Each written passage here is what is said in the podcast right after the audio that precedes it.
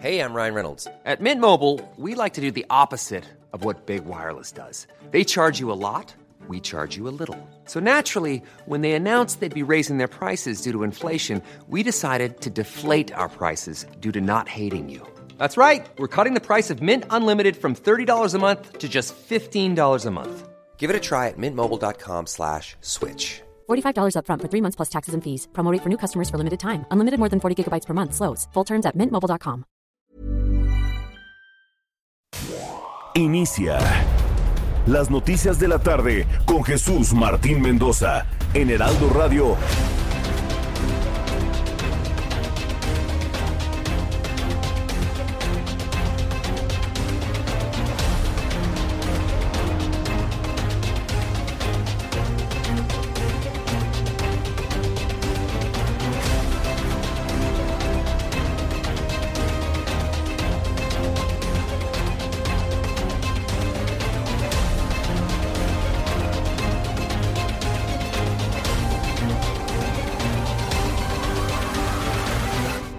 Son las 6 de la tarde en punto, hora del centro de la República Mexicana. La temperatura en este momento, 20 grados en la capital de la República Mexicana. Bienvenidos, muy buenas tardes.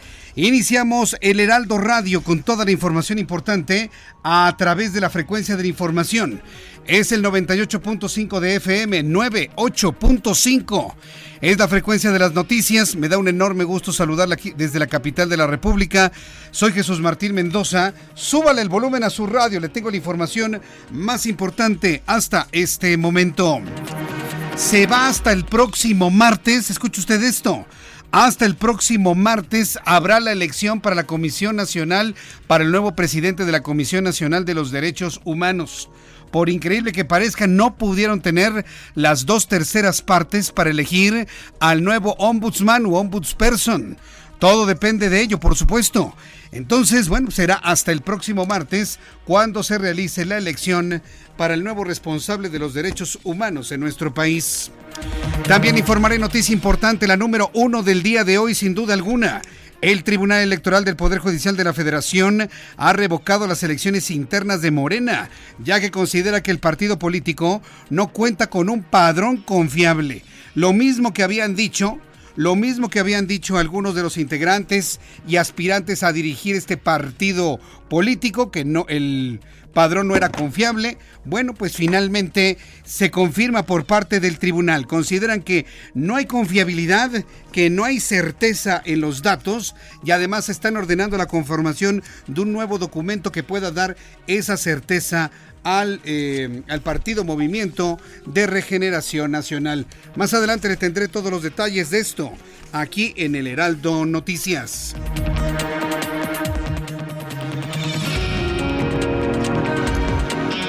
Bueno, pues también le informaré que el Pleno de la Cámara de Diputados en San Lázaro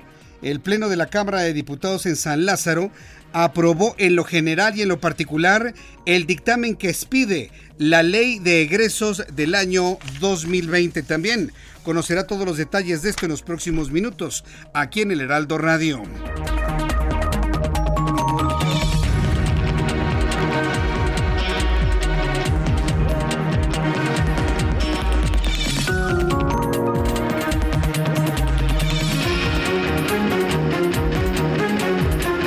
Y también le informaré que el Tribunal Electoral del Poder Judicial de la Federación enlistó dentro de sus desechamientos la acción declarativa interpuesta por el Instituto Nacional Electoral para aclarar la duración del mandato de Jaime Bonilla al frente del gobierno de Baja California. También le tendré todos los detalles de esto. Está a punto de tomar posesión el señor Bonilla, y bueno, pues yo le invito a que me dé sus opiniones a través de mi cuenta de Twitter, @JesusMartinMX, y en nuestras plataformas del Heraldo. También le informaré que la bancada del Movimiento de Regeneración Nacional vuelve a ir en contra de los autos chocolates o ilegales. Mario Delgado, quien es el coordinador del Movimiento de Regeneración Nacional en la Cámara de Diputados, anunció que van a incluir nuevamente el artículo transitorio para regularizar los automóviles en un plazo de 8 meses. Vamos a escuchar lo que dice Mario Delgado, ¿Quién es el representante de los morenistas en la Cámara de Diputados? Vamos a insistir en el tema de los autos ilegales, aclarando aquí que estamos pidiendo que se aplique la ley aduanera, porque esos coches son ilegales. Y estamos planteando un plazo de 8 meses para revisar el tema. 8 meses para revisar el tema. Quieren los morenistas que los autos chocolates se regularicen en México. ¿Qué son los autos chocolates? Bueno, pues ya sabe que se le puso ese mote finalmente, pues es un auto que pasa de manera ilegal, de manera chocolate. Las leyes mexicanas, ¿qué características tienen? Son autos de desecho de los Estados Unidos. Son autos de desecho en los Estados Unidos. En lugar de que el Movimiento de Regeneración Nacional fomente la adquisición de autos nuevos, fomente la adquisición de autos tecnológicamente avanzados, híbridos, eléctricos, que promueva un programa de chatarrización de los contaminantes, los autos chocolate. O que también vamos a decir, como es Morena, entonces sí está muy bien que pase y que no pase nada. No, señores, por objeción de conciencia hay que señalarlo. Durante muchos años ha estado la discusión de los autos chocolate. Y nada más porque es Morena y no se vayan a enojar los de Morena. No, señores, hay que decirles que no. Y esperemos que la oposición sea lo suficientemente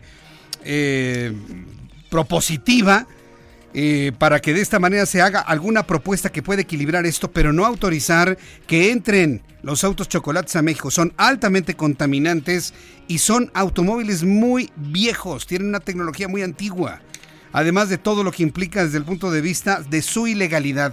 Autos de desecho de Estados Unidos en México, y lo quieren retomar con el argumento. Miren, los autos no son patrimoniales, que no nos vengan tampoco con esa idea. Que hay familias que les cuesta mucho trabajo comprarlos, sí, pero no son patrimoniales. Los autos se devalúan todos los días, no tienen plusvalía, se desgastan, son un utensilio doméstico, para que usted me entienda, por muy caros que sean. Entonces, bueno, platicaremos de esto más adelante. También otra de las noticias importantes a esta hora de la tarde. Al votar en 2 ocasiones, el Pleno del Senado no alcanzó la mayoría calificada para elegir al próximo presidente de la Comisión Nacional de los Derechos Humanos, lo que atora el proceso, que será reanudado hasta el próximo martes. Todos estábamos esperando que hoy miércoles ya hubiese un humo blanco para conocer al nuevo titular de la Comisión Nacional de los Derechos Humanos, pero nos vamos a esperar hasta el próximo martes. Ni modo. Ricardo Monreal admitió que aún no hay un acuerdo para elegir al presidente. Vamos a escuchar lo que dijo Ricardo Monreal. Son 2 votaciones de la terna. Tratar de construirla, pero me temo que no va a ser fácil. Bueno, pues esto es lo que comentó Ricardo Monreal, el coordinador, el presidente de la Junta de Coordinación Política del Senado de la República. El reloj marca las 6:07 p.m. Escuche usted el Heraldo Radio. Yo soy Jesús Martín Mendoza. Súbale el volumen a su radio para que conozca lo que pasó en Puebla. Allá en el estado de Puebla fue detenido Carlos Lastiri, quien fuera colaborador de Rosario Robles en la Secretaría de Desarrollo Agrario, Territorial y Urbano, la SEDATU. Posteriormente se trasladó al reclusorio oriente de la Ciudad de México. Su detención fue confirmada por Miguel Ángel Barbosa, gobernador. Luis Miguel Barbosa, sí, es Luis Miguel Barbosa, gobernador de la entidad, quien aseguró que fueron agentes de la Fiscalía General de la República quienes portaban una orden de detención. Vamos a escuchar lo que dijo el señor Barbosa. Confirmado es que está detenido en el reclusorio oriente. La causa y los delitos que se le imputan aún no han sido corroborados. Bueno, pues más adelante le tendré algo más claro, más amplio de lo que dijo el señor Barbosa. También le informaré aquí en el Heraldo Radio que el gobierno de la República dio los detalles del operativo en Culiacán, Sinaloa, desde la captura de Ovidio Guzmán López hasta el momento del retiro de las tropas.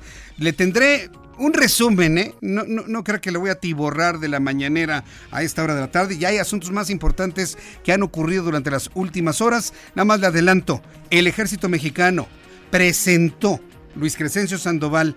Aunque usted los vea muy juntitos ahí en las mañaneras y demás, el ejército mexicano presentó todos los elementos de juicio, de criterio primero, para entender que Ovidio Guzmán sí fue detenido, estuvo retenido por el ejército durante 5 horas.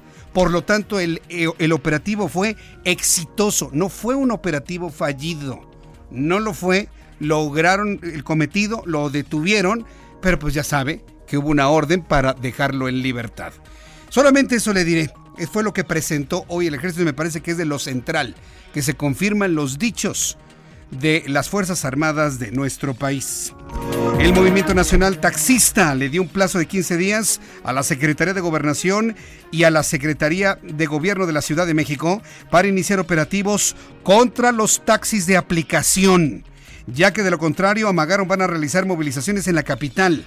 Los taxistas están fastidiados del... ¿Cómo le llaman, pues? De la lucha por el pasaje, de la competencia desleal que les ha significado Uber, Cabify, Didi y Bit, al menos las que yo recuerdo que existen ya en la Ciudad de México. Ignacio Rodríguez, vocero del movimiento, le advirtió de esta manera a la Secretaría de Gobernación. Nos oponemos a que con el argumento de las aplicaciones se proporcione un servicio al margen de la ley. Lo hemos reiterado también que no nos oponemos a la competencia. No se oponen a la competencia, pero no quieren ni por equivocación las aplicaciones. No quieren ni por equivocación que se aparezcan los taxistas que dan el servicio con aplicación. Entonces, bueno, pues hay que decirlo tal y como es, finalmente. Más adelante le platicaré qué es lo que han anunciado los taxistas. Hoy tuve oportunidad de platicar con algunos de ellos. Y bueno, pues ellos están exactamente en la idea de que el servicio que ofrecen los taxis por aplicación... Yo sé que se enojan si les digo taxis. Bueno, los servicios de transporte de pasajeros por aplicación son totalmente ilegales. Pues bueno, ¿qué es lo que quieren? Pues que paguen exactamente lo mismo y que inclusive sean retirados de la circulación. También informaré que un juez federal negó vincular a proceso a 3 imputados más que continuaban en prisión tras el operativo en Tepito, donde se detuvo a 31 personas y posteriormente fueron liberadas 27. Con estas ya son 30 las personas que han dejado en libertad.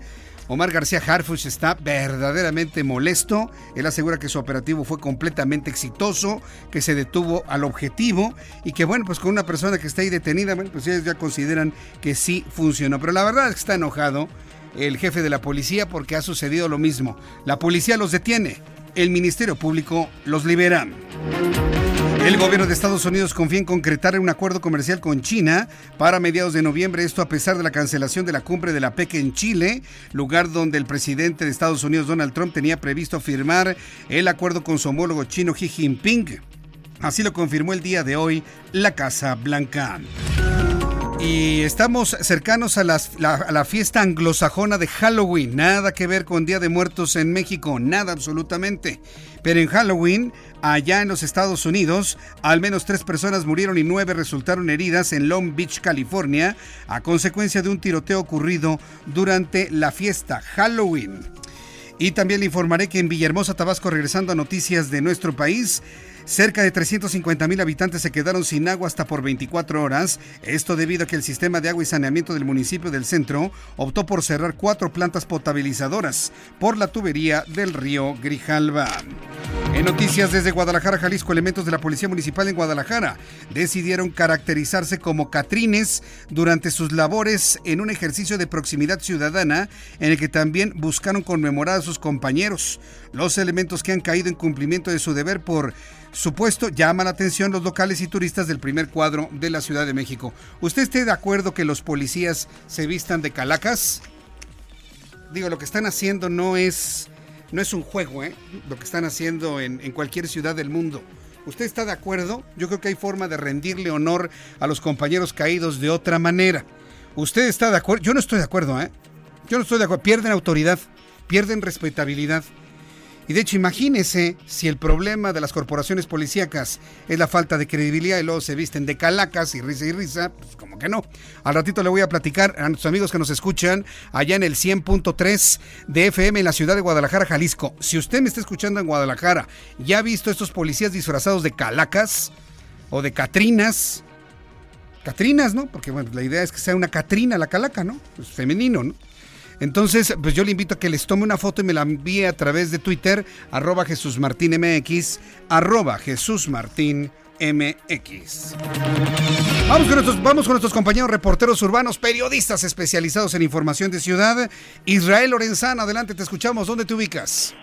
Luis Martín, gracias. Pues fíjate que estamos en el perímetro de la alcaldía Gustavo Madero, en donde además de estar cayendo una fuerte lluvia en toda esta zona, también tenemos movilización por parte de los servicios de emergencia. Y es que sobre avenida Gran Canal, al cruce con el río de los Remedios, son los límites exactamente de Catepec y la Gustavo Madero, fue encontrado un cuerpo embolsado. Llegaron elementos de la Secretaría de Seguridad Ciudadana y también de la Policía del Estado de México, los cuales resguardan esta zona en espera de la llegada del Ministerio Público para llevar a cabo el levantamiento del cuerpo e iniciar con las investigaciones. Por suerte, la circulación no se ve afectada, ligeros asentamientos nada más, esto con dirección hacia León de los Aldama o más adelante hacia la avenida central Carlos Can González. Para que se desplaza a través de Gran Canal, va a encontrar encharcamientos considerables. Está lloviendo en esta zona, es una mezcla peligrosa para los automovilistas, está mojado el pavimento, hay que extremar precauciones y además, por supuesto, continuar con dirección hacia la zona de San Juan de Aragón o más adelante hacia el circuito interior. Jesús Martín, la información que te tengo. Muchas gracias por la información, Israel.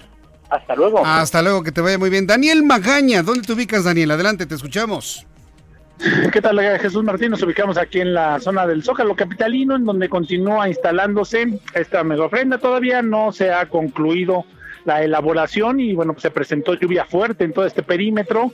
Así que, pues, esto genera también algunos estragos vehiculares, sobre todo para las personas que abandonan el primer cuadro a través de la avenida Pino Suárez para cruzar precisamente, pues, la zona del metro Pino Suárez. Encontramos algunas complicaciones, pero ya a partir de, pues, esta zona el avance, pues, es continuo sobre la calzada San Antonio Abad, aunque, bueno, pues ha empezado de nueva cuenta a llover, así que hay que extremar las precauciones en el caso de que se utilice esta vía para trasladarse hacia la zona del viaducto. El reporte de Jesús Martín. Muy buenas noches. Gracias por la información, Daniel. Hasta luego. Hasta luego, que te vaya muy bien. Nuestro compañero Daniel Magaña. Así nuestros compañeros reporteros urbanos recorren las calles de la gran Ciudad de México y de esta manera estamos iniciando. Fue un adelanto de lo más importante que le tendré en las siguientes horas. Pero mientras tanto vamos a revisar, se nos acaba el mes de octubre, prácticamente se nos acabó el mes de octubre y vamos a recordar con Abraham Arreola lo que ocurría un día como hoy, 30 de octubre. ¡Excelente miércoles! Pero... ¿qué pasó en un día como hoy en México? 1810. Fuerzas insurgentes enfrentan a los españoles en la Batalla del Monte de las Cruces. 1811. Nace el general José Nemesio Francisco Degollado Sánchez, mejor conocido como Santos Degollado. Fíjate que él fue conocido como el héroe de las derrotas, porque tenía la rara habilidad de formar nuevos ejércitos después de perder un combate. Este muchachón fue uno de los generales incondicionales de Benito Juárez durante la Guerra de Reforma. 1873, nace Francisco I. Madero, político mexicano. También un empresario, fíjense que fue él quien se le puso al tú por tú a un ya cansado Porfirio Díaz. Y muchos historiadores lo consideran como quien inició la Revolución Mexicana de 1910. 1900. Nace don Agustín Lara, cantautor y actor. Pero fue bautizado con un nombre pequeñito. Su nombre de pila era Ángel Agustín María Carlos Fausto Mariano Alfonso del Sagrado Corazón de Jesús Lara y Aguirre del Pino. Uf. Aunque algunos dicen que nació el 1 de octubre de 1900 en Veracruz. Pero luego de varias investigaciones, otros dijeron que había nacido en el Distrito Federal. Y otros más dicen que nació justamente hoy, el 30 de octubre. ¿Cuál escogen? De todos modos, este caballero ya tiene 2 cumpleaños. Esto es un día como hoy, en México. Poniendo la mano sobre el corazón, quisiera decirte al compás de un sol que tú eres mi vida,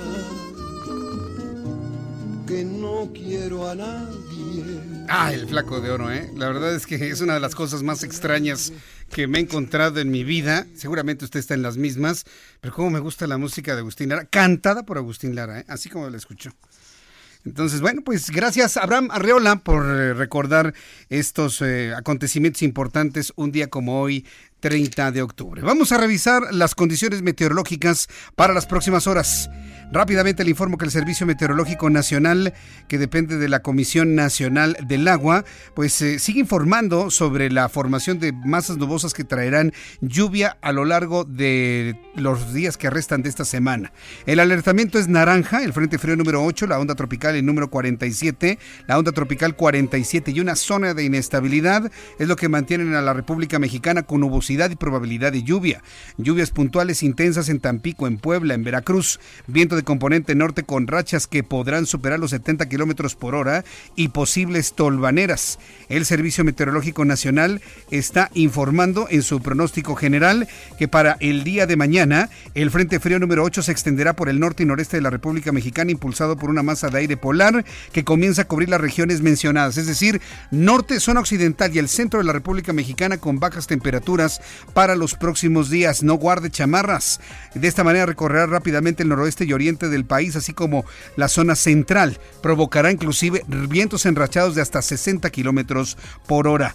Además, el frente frío número 8 se extenderá sobre el sur y el oriente del Golfo de México a el próximo viernes, mientras que la masa de aire frío asociada se mantendrá sobre el norte y noreste de la República Mexicana. Ya tomando en cuenta estos elementos y además la onda tropical número 47, que nos traerá muchas lluvias en la República Mexicana, le doy a conocer el pronóstico del tiempo para las siguientes ciudades. Muchas gracias a nuestros amigos que nos escuchan en Tampico, Tamaulipas. Para el día de mañana la temperatura mínima estará en 23 grados, la temperatura máxima en 31. Amigos de Guadalajara, Jalisco, llueve en estos momentos, también mañana lluvias durante toda la tarde, temperatura en este momento es de 27, la temperatura mínima estará en 23 y la máxima en 29 grados Celsius. Y aquí en la capital de la República, el termómetro, estamos en el clima, el termómetro está marcando en este momento 20 grados, la temperatura mínima 12 y la temperatura máxima para el día de mañana 25 grados Celsius.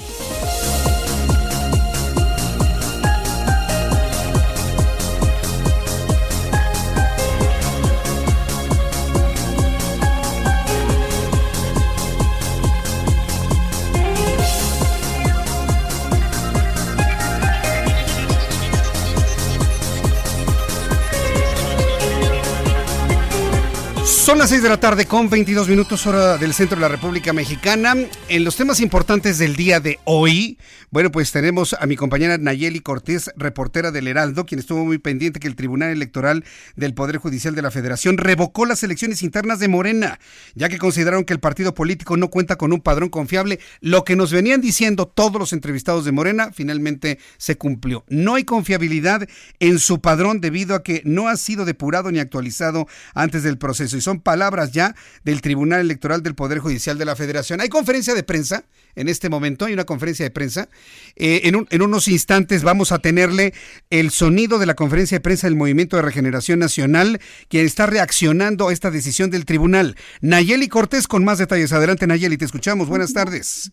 Buenas tardes, Jesús Martín. Pues sí, este padrón que es no confiable según el Tribunal Electoral fue elaborado por Gabriel García, que es el delegado de Programas Integrales para el Desarrollo del Gobierno Federal, quien según la dirigente de Morena, Jacob Polemski, ha estado apoyando o estaba apoyando la candidatura por la presidencia de Morena de Berta Luján, pero el tribunal dijo otras cosas. También invalidó la convocatoria al tercer Congreso Nacional donde se iba a realizar la elección del nuevo dirigente, pues porque desde su punto de vista todas las acciones que se han realizado en torno a ese proceso de sucesión pues están viciadas porque, como bien dices, Morena no tiene un padrón confiable, no se realizó un proceso de credencialización y se les negó a muchos militantes la posibilidad de registrarse en su padrón de afiliados. De hecho, el tribunal también precisó que debe considerarse como militante a todo aquel que se registró en el padrón de afiliados de Morena hasta junio de 2019. Recordemos que la decisión del CEN había sido permitir que solo se validaran los registros como afiliados de quienes lo hicieron hasta antes de noviembre de 2017. Y bueno, ya hubo reacciones en el caso de Sergio Gutiérrez Luna, diputado por Morena y representante de Mario Delgado, coordinador de Morena y también Morena en San Lázaro y también aspirante a la dirigencia de Morena. Él aseguró que, bueno, después de este fallo, lo que le queda al partido es realizar una encuesta, como lo ha propuesto el presidente López Obrador, para elegir al siguiente presidente, que para tomar un acuerdo sobre qué encuestadoras y en qué momentos, en qué tiempos y de qué forma se debe levantar esta encuesta, pues es necesario establecer una mesa en la que participe la dirigencia y todos los aspirantes a la dirigencia de Morena. Es el reporte que tenemos en cuanto al Tribunal Electoral del Poder Judicial de la Federación. Entonces anularon todo, anularon el padrón, anularon la convocatoria del proceso electivo por estas irregularidades, en fin, no hay absolutamente nada. ¿Cuál es el tiempo que les han marcado la autoridad electoral para poder reponer todo esto, Nayeli? Pues mira, tienen ellos una fecha límite que son, si mal no recuerdo, 90 días, pero ellos dicen que se puede hacer incluso antes si se realiza la encuesta. Por eso, en el caso de los que apoyan a Mario Delgado, están proponiendo armar una mesa de diálogo inmediata para poder acordar la encuesta, y la encuesta pues la estarían procesando mucho más rápido. Bueno, pues entonces hay que estar muy pendientes de ello, y estoy pendiente de las reacciones que ha dado el Movimiento de Regeneración Nacional. ¿Tú has podido captar alguna reacción en torno a esto, Nayeli? Pues sí, como te decía, los diputados federales, porque estamos aquí en la Cámara de Diputados, que son afines a Mario Delgado, ellos han dicho que no es una decisión la del tribunal que se pueda celebrar, porque finalmente evidencia todas las irregularidades en que su partido incurrió. Sin embargo, también dicen es momento de hacer borrón y cuenta nueva, es decir, dejar de buscar culpables entre la dirigencia y quienes estuvieron manejando el padrón, como te decía, Gabriel García, que fue el encargado de integrarlo, y pues ver para adelante y ver cómo eligen al siguiente dirigente del partido, ya sin las irregularidades que el Tribunal Electoral pues le señaló en su resolución. De acuerdo, Nayeli. Quiero decirle al público que estoy buscando a Sergio Gutiérrez Luna, quien es el representante o el líder del grupo parlamentario de Morena en la Cámara de Diputados, quien lamentó que la Sala Superior del Tribunal Electoral del Poder Judicial de la Federación haya aprobado por unanimidad anular la elección interna para renovar a los dirigentes de este partido. En unos instantes tendré comunicación con el diputado Sergio Gutiérrez. Pero hoy fue un día muy nutrido, Nayeli. También tienes la información que con 369 votos a favor, 32 en contra y 22 abstenciones, ya tenemos miscelánea fiscal del ejercicio 2020, Nayeli. Tenemos paquete económico relacionado con los ingresos 2020. Jesús Martín, la votación que das corresponde a la ley de ingresos. Recordemos que el paquete de ingresos se compone de miscelánea fiscal y de la parte de la ley de ingresos. En este caso, la ley de ingresos es la que causó polémica aquí en San Lázaro, porque como bien recordarás, el Senado determinó quitar ese artículo 15º transitorio que consideraba la regularización de los autos chocolate, los autos ilegales que circulan en México.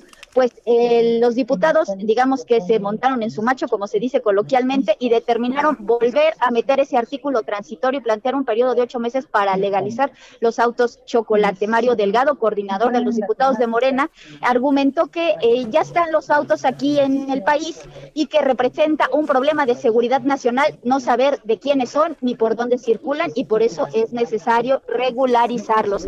También lo que te puedo comentar es que el dijo que, bueno, quienes argumentaban, que quienes se escandalizaban y exageraban diciendo que por esta medida se iban a caer la venta de automóviles, pues era absolutamente falso. Esto ya, como te decía, se aprobó, y pues entonces la ley de ingresos regresa al Senado. Veremos si los senadores aceptan la propuesta que los diputados volvieron a incluir en esta ley de ingresos para el ejercicio fiscal 2020. Jesús Martín. Entonces la lógica de Mario Delgado es como ya están adentro, bueno, pues entonces hay que legalizarlos, sin entender que esta legalización permitirá la entrada de muchos más. ¿O qué candado están proponiendo para que ya no entren más autos chocolate? No hay candados específicos, claro. Exactamente. Es increíble. Vamos a ver, hay que estar pendientes en el Senado la reacción de Ricardo Monreal, porque él fue el que quitó ese transitorio para evitar que se legalice la chatarra, la basura que llega de Estados Unidos, Nayeli. Así es, Jesús Martín. Esto es una especie de guerra de baja intensidad entre ambas cámaras. Vamos a ver cuál es la reacción, como bien dices, de Ricardo Monreal, porque aquí pues la bancada de Morena y sus aliados de forma unánime apoyaron esta posición y debo decirte que el PRI también la convalidó. Bueno, pues entonces tuvimos muy nutrido el día de hoy la actividad allí en San Lázaro. Y bueno, pues quiero agradecerte mucho la información que nos has dado a conocer, Nayeli. Buenas tardes, Jesús Martín. En un ratito más estaremos en comunicación otra vez contigo. Gracias, hasta luego. Es Nayeli Cortés, reportera del Heraldo. Ya hay paquete económico y mire, los diputados se amachinaron, como se dice popularmente, e incluyeron la regularización de los autos chocolate. Son autos que no se venden en México, autos que han sido desechados en los Estados Unidos, autos que son verdadera chatarra, altamente contaminantes, y la lógica de Mario Delgado es, bueno, como si ya están adentro, pues hay que regularizarlos para saber de quién son, pero no hay un candado para evitar que entren más coches chocolate. Bueno, ándele, vamos a comprar chatarra barata en Estados Unidos. Todo lo que se había avanzado con los autos chocolates, porque este es un tema que tiene como 15 años, como 15 años aproximadamente, se ha caído, se ha derrumbado por completo. Fue Ricardo Monreal en el Senado de la República el que quitó ese transitorio y acá los mismos de Morena lo volvieron a poner, para que vea que no todos los morenistas están de acuerdo en lo que están proponiendo. Entonces vamos a ver, esperemos a ver si el presidente en su capacidad de veto puede evitar ese transitorio y se los devuelve a los legisladores, porque permitir los autos chocolate en México, olvídese de lo económico, ¿sí? Olvídese de la identificación, es atentatorio contra el medio ambiente. Por ahí es donde se va a plantear este asunto, se lo puedo asegurar. Voy a los mensajes y regreso enseguida con más información, más detalles de esta aprobación del paquete económico, y le invito para que me escriba a través de mi cuenta de Twitter, @JesusMartinMX.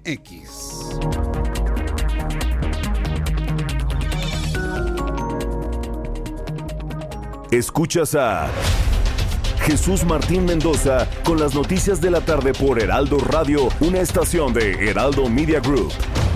Heraldo Radio.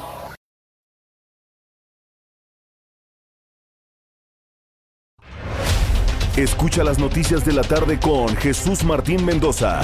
Regresamos. Son las 6 de la tarde con 34 minutos, las 6 de la tarde con 34, hora del centro de la República Mexicana. Tengo en la línea telefónica al diputado Sergio Gutiérrez Luna. Él es coordinador de la fracción parlamentaria del Movimiento de Regeneración Nacional en la Cámara de Diputados. Diputado Gutiérrez Luna, bienvenido, gusto en saludarlo.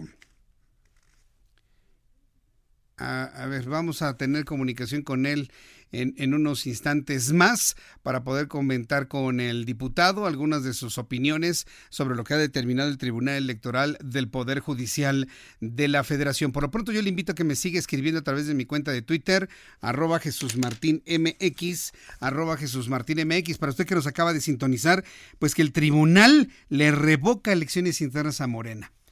Así que no hay nada para nadie, y todas las entrevistas que habíamos realizado con aspirantes pues no sirven de nada en este momento debido a que no hay proceso electoral, y también los magistrados decidieron anular el proceso electivo por irregularidades en el padrón y la presunta exclusión de militantes. Van a demandar al partido que realice una nueva convocatoria. Van a tener que realizar un nuevo padrón sin acarreos, sin convencimientos, absolutamente de nada. Y bueno, pues esto le mueve muchísimo la plana.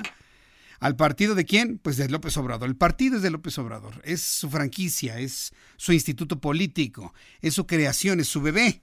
Sergio Gutiérrez Luna, diputado de Morena, gusto en saludarlo. Gracias por tomar la llamada. Diputado Gutiérrez Luna. No. ¿Le puedes marcar por el otro número? Por favor, por el otro aparato. Y bueno, pues en unos instantes platicaremos con él para que nos dé sus primeras impresiones. De lo que ya le informamos también del paquete económico, los legisladores dieron luz verde a pesar de la controversia, por lo que se turnó al Ejecutivo Federal para efectos constitucionales ya el paquete económico. Evidentemente insistimos en que no es aceptable lo de los autos chocolate, y esperemos que en una revisión que haga el presidente, pues le eche para atrás, hombre, por asuntos de medio ambiente. El Partido Revolucionario Institucional criticó que no se cumpliera la promesa de incrementar las contribuciones, ya que incrementará el impuesto al ahorro al pasar de 1.4 a 1.45%. Ni crea que es tan chiquitito, Para los ahorradores constantes, esto sí les es significativo. Mientras que con respecto a la ley del impuesto sobre la renta, se disminuyó la tasa de retención a la enajenación de bienes y prestación de servicios por medio de plataformas digitales y se inicia la emisión de reglas de carácter general, las cuales deberán ser publicadas por el Servicio de Administración Tributaria a más tardar el 31 de enero de 2020, de los asuntos importantes que incluye el paquete económico. Así como hay un asunto que nos impacta, que es el asunto de los autos chocolate con ese transitorio, hay cosas como esta, ¿no? La disminución del impuesto sobre la renta en la retención en la enajenación de bienes. Si usted, por ejemplo, vende su bien inmueble, ¿sí? su casa, habitación, está libre de impuestos. Usted, de lo que gana al vender su propia casa, no paga usted impuestos.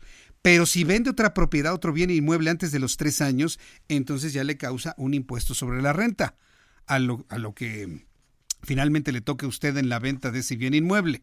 Bueno, pues entendemos que esta disminución tiene que ver con ese impuesto que se ve disminuido y la verdad, bueno, pues estas son de las cosas que pueden apoyar e impulsar el movimiento del mercado inmobiliario. Diputado Sergio Gutiérrez Luna, me da gusto saludarlo. Bienvenido, ¿cómo está? Buenas tardes, muy bien, gracias. Saludos a tu auditorio. Sí, pues muy interesados en conocer de primera mano su primera impresión de esta decisión del Tribunal Electoral del Poder Judicial de la Federación. ¿Es verdad que tiene tantas irregularidades el padrón de Morena?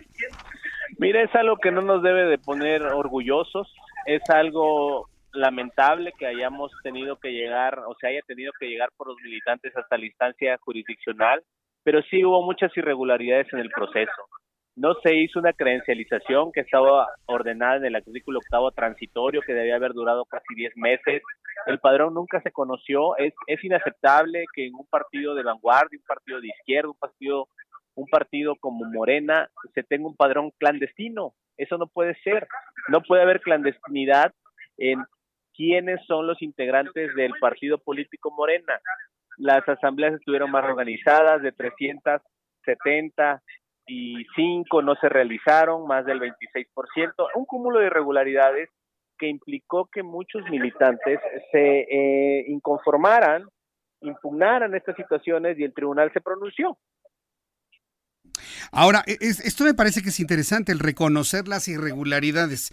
Si usted en este momento reconoce que había irregularidades, ¿cómo es que el Morena iba a ir a un proceso de elección de nueva dirigencia con esas carencias, diputado? ¿Cómo era eso posible? A ver, mira, nosotros lo señalamos muchas veces que se tenía que haber depurado el padrón, que se tenía que haber publicado el padrón, pero quienes organizaban la elección no lo hicieron así. Pero más allá, voy un poco más allá. Tú y tu auditorio recordarán que el presidente Andrés Manuel López Obrador, que es el fundador de Morena, que es quien tiene a Morena a donde está ahorita esos niveles de votación, sugirió, propuso que se hiciera una encuesta para evitar justamente esos conflictos. No se quiso por algunos actores políticos. Nosotros estuvimos impulsando la idea de la encuesta y ahora finalmente el tribunal dice eso. Se anula el procedimiento, tienen que reponer todo el procedimiento y pueden hacer encuesta o volver a hacer el mismo procedimiento, pero depurando el padrón, lo cual llevaría mucho tiempo y no se puede hacer. Entonces caemos en lo último que señaló el presidente, que es finalmente hacer la encuesta. Lo hubiéramos hecho desde el principio, nos hubiéramos ahorrado estos pleitos. Pues sí, porque la verdad es que sí fueron muchos pleitos y se prestó a muchas ideas de que alguien estaba metiendo la mano en el proceso y que tenían sus favoritos y demás.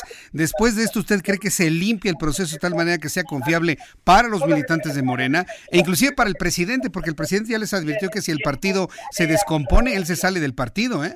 Sí, sería algo muy trágico que eso pasara.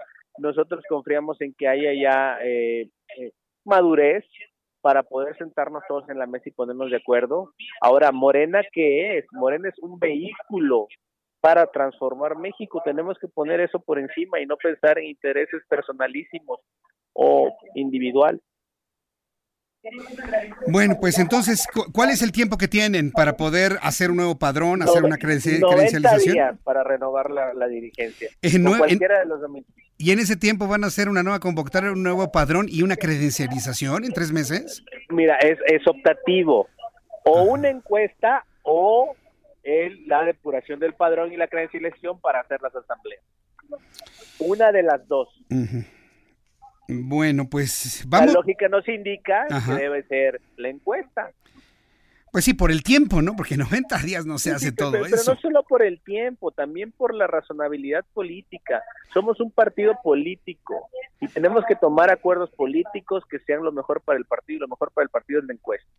A ver, dígame una cosa. ¿Cuál es la en un momento dado, cuál sería la prisa por cambiar a Jacob Polemski como líder nacional? ¿No podrá quedarse un tiempo suficientemente largo para garantizar un proceso lo suficientemente limpio y transparente? Mira, no es un tema de prisa, es un tema estatutario. El estatuto, una reforma al estatuto del año pasado y le prorrogó la estancia de Jacob un año. Ese año concluye el 24 de noviembre, que era cuando se tenía programado el Consejo Nacional, que ya no se va a realizar. Entonces no es un tema de acortarle el mandato a alguien, sino es un tema pues de vencimiento, como cualquier cargo. Llega un momento y se vence, tiene que llegar el que sigue. Uh-huh.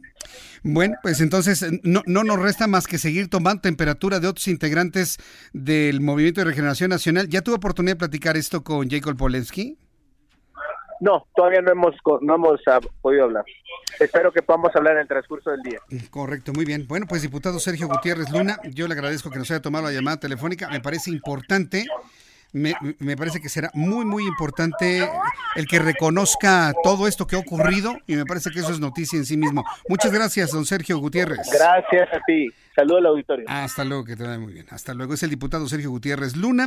Él es el coordinador de la fracción parlamentaria de Morena en la Cámara de Diputados. Reconoce que estaba plagado de irregularidades el proceso para elegir a la nueva dirigencia. Tengo comunicación en estos momentos con Misael Zavala.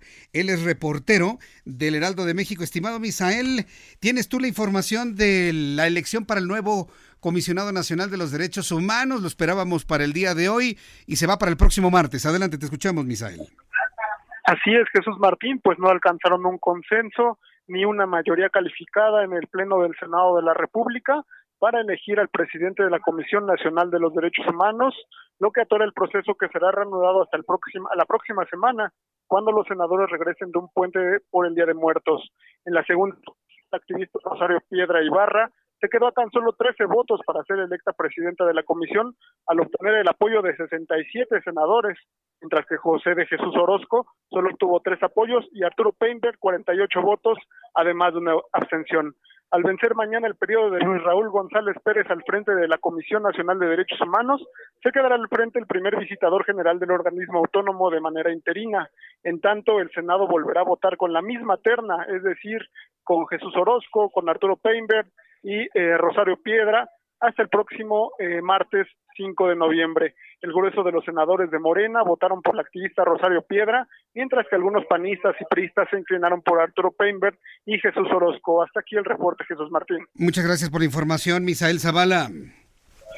Gracias, hasta luego. Hasta luego, que te vaya muy bien. Tengo precisamente a Rosario Piedra Ibarra, quien finalmente es aspirante a la Comisión Nacional de los Derechos Humanos. Isabel Piedra Ibarra, gusto en saludarla. Buenas tardes. Rosario Piedra Ibarra. Gracias, Rosario Piedra. Estuvo a nada, a unos cuantos votos, de haber quedado usted, pero esto finalmente se pospone hasta el próximo martes. ¿Cómo se siente usted, Rosario? Pues optimista y con confianza en que el buen juicio de los senadores impere, o sea, que no se dejen influenciar por ideas, o sea, de antaño, de que se piensa que no voy a ser una dirigente autónoma, ¿sí? Eso es algo que deben de tener muy claro. O sea, nuestra lucha se ha caracterizado por eso. La escuela de la que provengo es el Comité Eureka y eso nos ha hecho aprender que tenemos que estar siempre distantes del poder y muy cercana a los principios y la conciencia. Correcto. Esto significa que, aun cuando hay una coincidencia ideológica con el actual gobierno, usted no recibiría instrucciones por parte del presidente Andrés Manuel López Obrador de ser la nueva ombudsperson.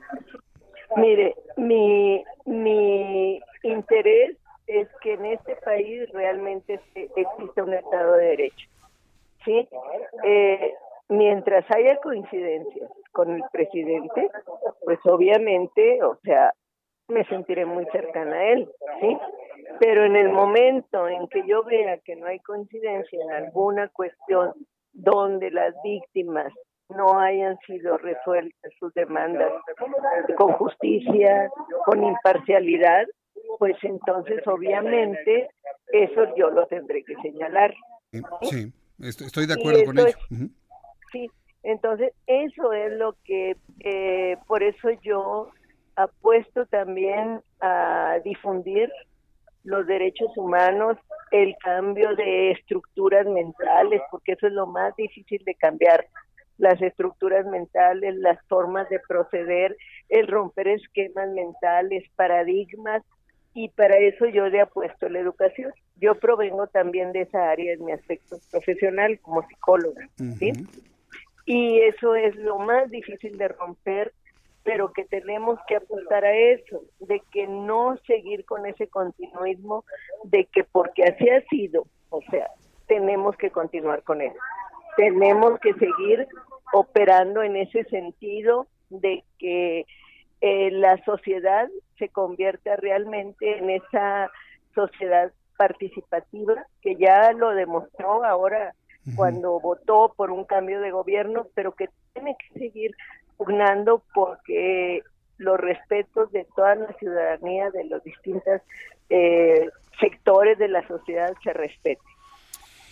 Bien, correcto, pues estaremos muy atentos del procedimiento. Yo quiero preguntarle por último, Rosario Piedra Ibarra, ahora que seguramente el martes estará nuevamente muy cerca, si no es que usted sale elegida como nueva presidenta de la Comisión Nacional de los Derechos Humanos.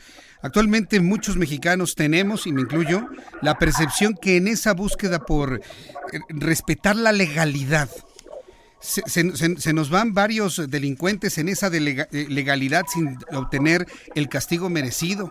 Tenemos, por ejemplo, ahora lo que sucedió con los detenidos en Tepito, por este asunto de falta, evidentemente, de una pulcritud en la conformación de los expedientes. Personas que fueron detenidas de manera flagrante están libres.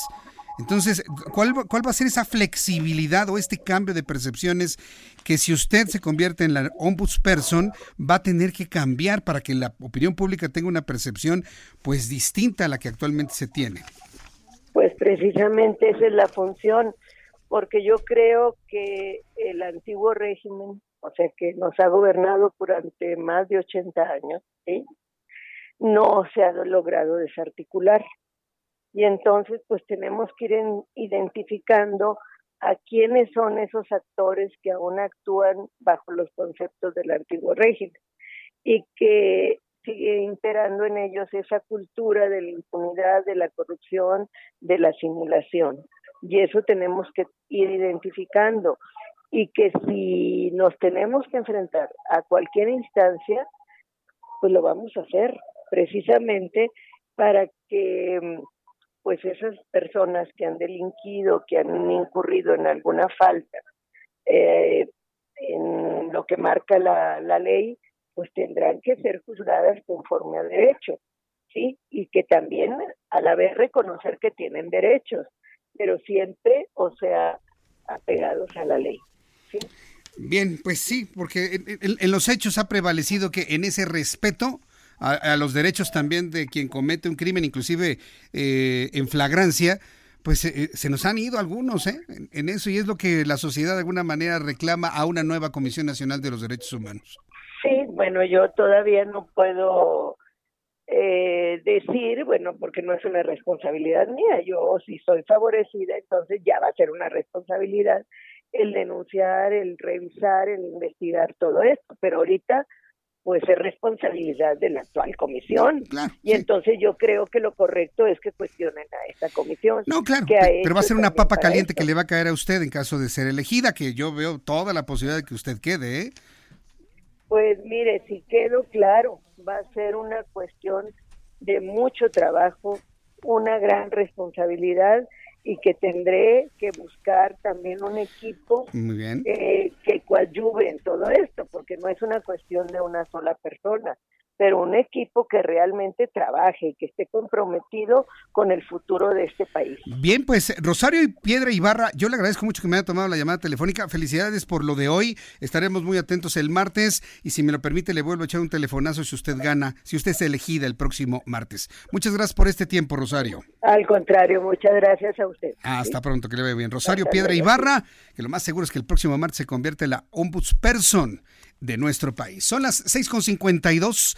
Antes de invitar a nuestros amigos del interior de la República que sigan nuestro programa de noticias a través de digitales, nuestro director digital, Armando Casián, aquí en el estudio. Bienvenido, Armando. Hola, Jesús. Muchas gracias por recibirme. Tienes saludos, noticias calientitas, ¿verdad? Así es. Platícanos, por favor. Fíjate, hoy salió publicado los resultados de Comscore. Comscore es como... Comscore, lo que normalmente escuchamos como las audiencias de tele, de radio. Esta es como la que mide las audiencias digitales, las páginas de internet, ¿no? Y en cada mes publican el resultado, ¿no?, de un mes anterior. En este caso salieron las de septiembre y las podemos dividir en varias categorías. Dentro de las categorías de News and Information, que es en la que estamos nosotros, que quedaron así los resultados, ¿no? Siempre, tradicionalmente, por historia, llega el Universal, ¿no?, que ahora sí que no es una sorpresa, que queda en primer lugar con una población digital de 18 millones de usuarios únicos, o de usuarios, como les llama, no únicos, usuarios en general, Comscore. Después viene Milenio, en segundo lugar. En segundo lugar, Milenio. Así es. En tercer lugar viene el Excelsior. Uh-huh. Luego viene Uno Televisión. Me sorprende TV. El tercer lugar de Excelsior, sinceramente. Sí, sí llevan bastante en la lucha por estos lugares. Llevan bastante. Uh-huh. Entonces, primero Universal, segundo Milenio, tercero Excelsior. Luego viene Uno TV. Uh-huh. Televisa, después viene... Uh-huh. Luego viene La Verdad Noticias, estos noticieros que salen vienen desde Quintana Roo, tienen la sede en Quintana Roo. Luego viene Debate, uh-huh, y que están justamente en Culiacán, y Publimetro. Y después venimos nosotros en el Heraldo de México en noveno lugar. Noveno lugar. El Heraldo de México está en el top 10 de los sitios informativos a nivel nacional. Así es.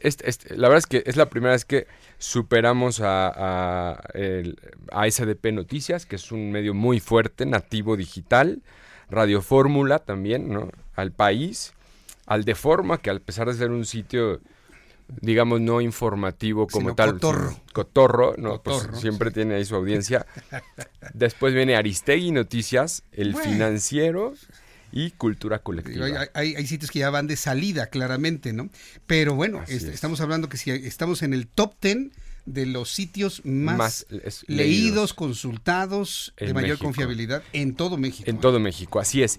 Y si además le agregamos el punto de los que tienen impreso, uh-huh, está el Universal, el Excelsior, Debate, Publimetro y el Heraldo de México en quinto lugar. Estaríamos en quinto lugar si tomamos en cuenta el impreso. Así es. Pero te voy a decir otro factor que valdría la pena señalar. ¿Cuántos años tienen los otros medios que están antes que nosotros?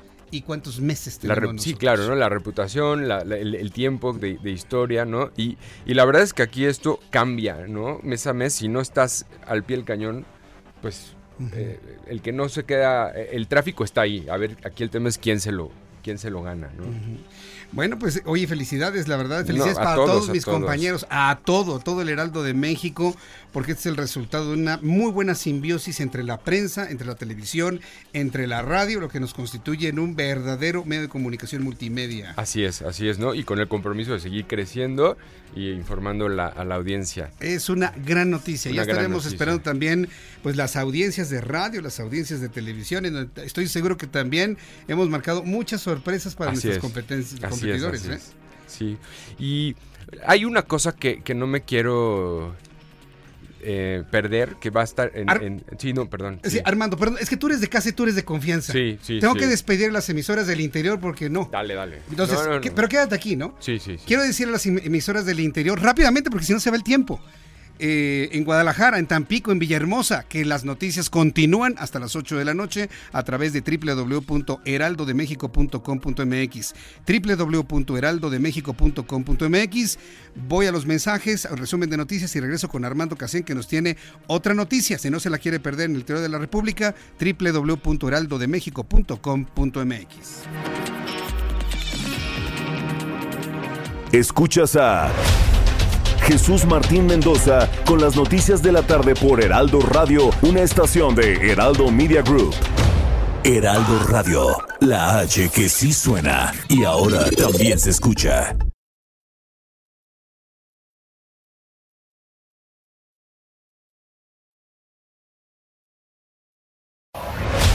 Escucha las noticias de la tarde con Jesús Martín Mendoza. Regresamos. Este es un resumen con las noticias más importantes. El reloj marca las 7 en punto. Yo soy Jesús Martín Mendoza y le invito para que siga con nosotros. La Suprema Corte de Justicia evaluará incluir el concepto de daños punitivos en la reparación integral en la Ley de Víctimas por el incendio ocurrido en la guardería ABC de Hermosillo, Sonora, el 5 de junio de 2009. Los ministros reconocieron que este asunto va a permitir establecer si la determinación de los montos por concepto de indemnización puede definirse a través de analogías a casos resueltos por la Corte Interamericana de los Derechos Humanos. Sobre este caso, quiero decirle que todos recibieron sus indemnizaciones en tiempo y en forma, en el Seguro Social. A través de un comunicado de prensa, Alejandro Rojas Díaz Durán, aspirante a la presidencia nacional de Morena, felicitó a los integrantes del Tribunal Electoral del Poder Judicial de la Federación por la anulación de la elección interna de Morena. Los magistrados de la Sala Superior del Tribunal votaron de manera libre, escribió Rojas Díaz Durán, de manera libre, independiente y autónoma por unanimidad revocar la inconstitucional, ilegal y antiestatutaria convocatoria de renovación de dirigentes de Morena. Rojas Díaz Durán hizo un llamado a sus colegas a una reunión lo más pronto posible en donde se ponga primero el interés nacional antes del interés personal. La Coordinación Nacional de Protección Civil emitió una declaratoria de emergencia para 4 municipios de Veracruz ante afectaciones por lluvia severa. De acuerdo con la Secretaría de Protección Civil Estatal, serán los municipios de Ángel Cavada, Saltabarranca y Santiago Tuxtla y Zaragoza. Cabe destacar que estas entidades van a continuar con insumos del Fondo Nacional de Desastres para atender necesidades alimentarias, de abrigo y de salud de la población afectada.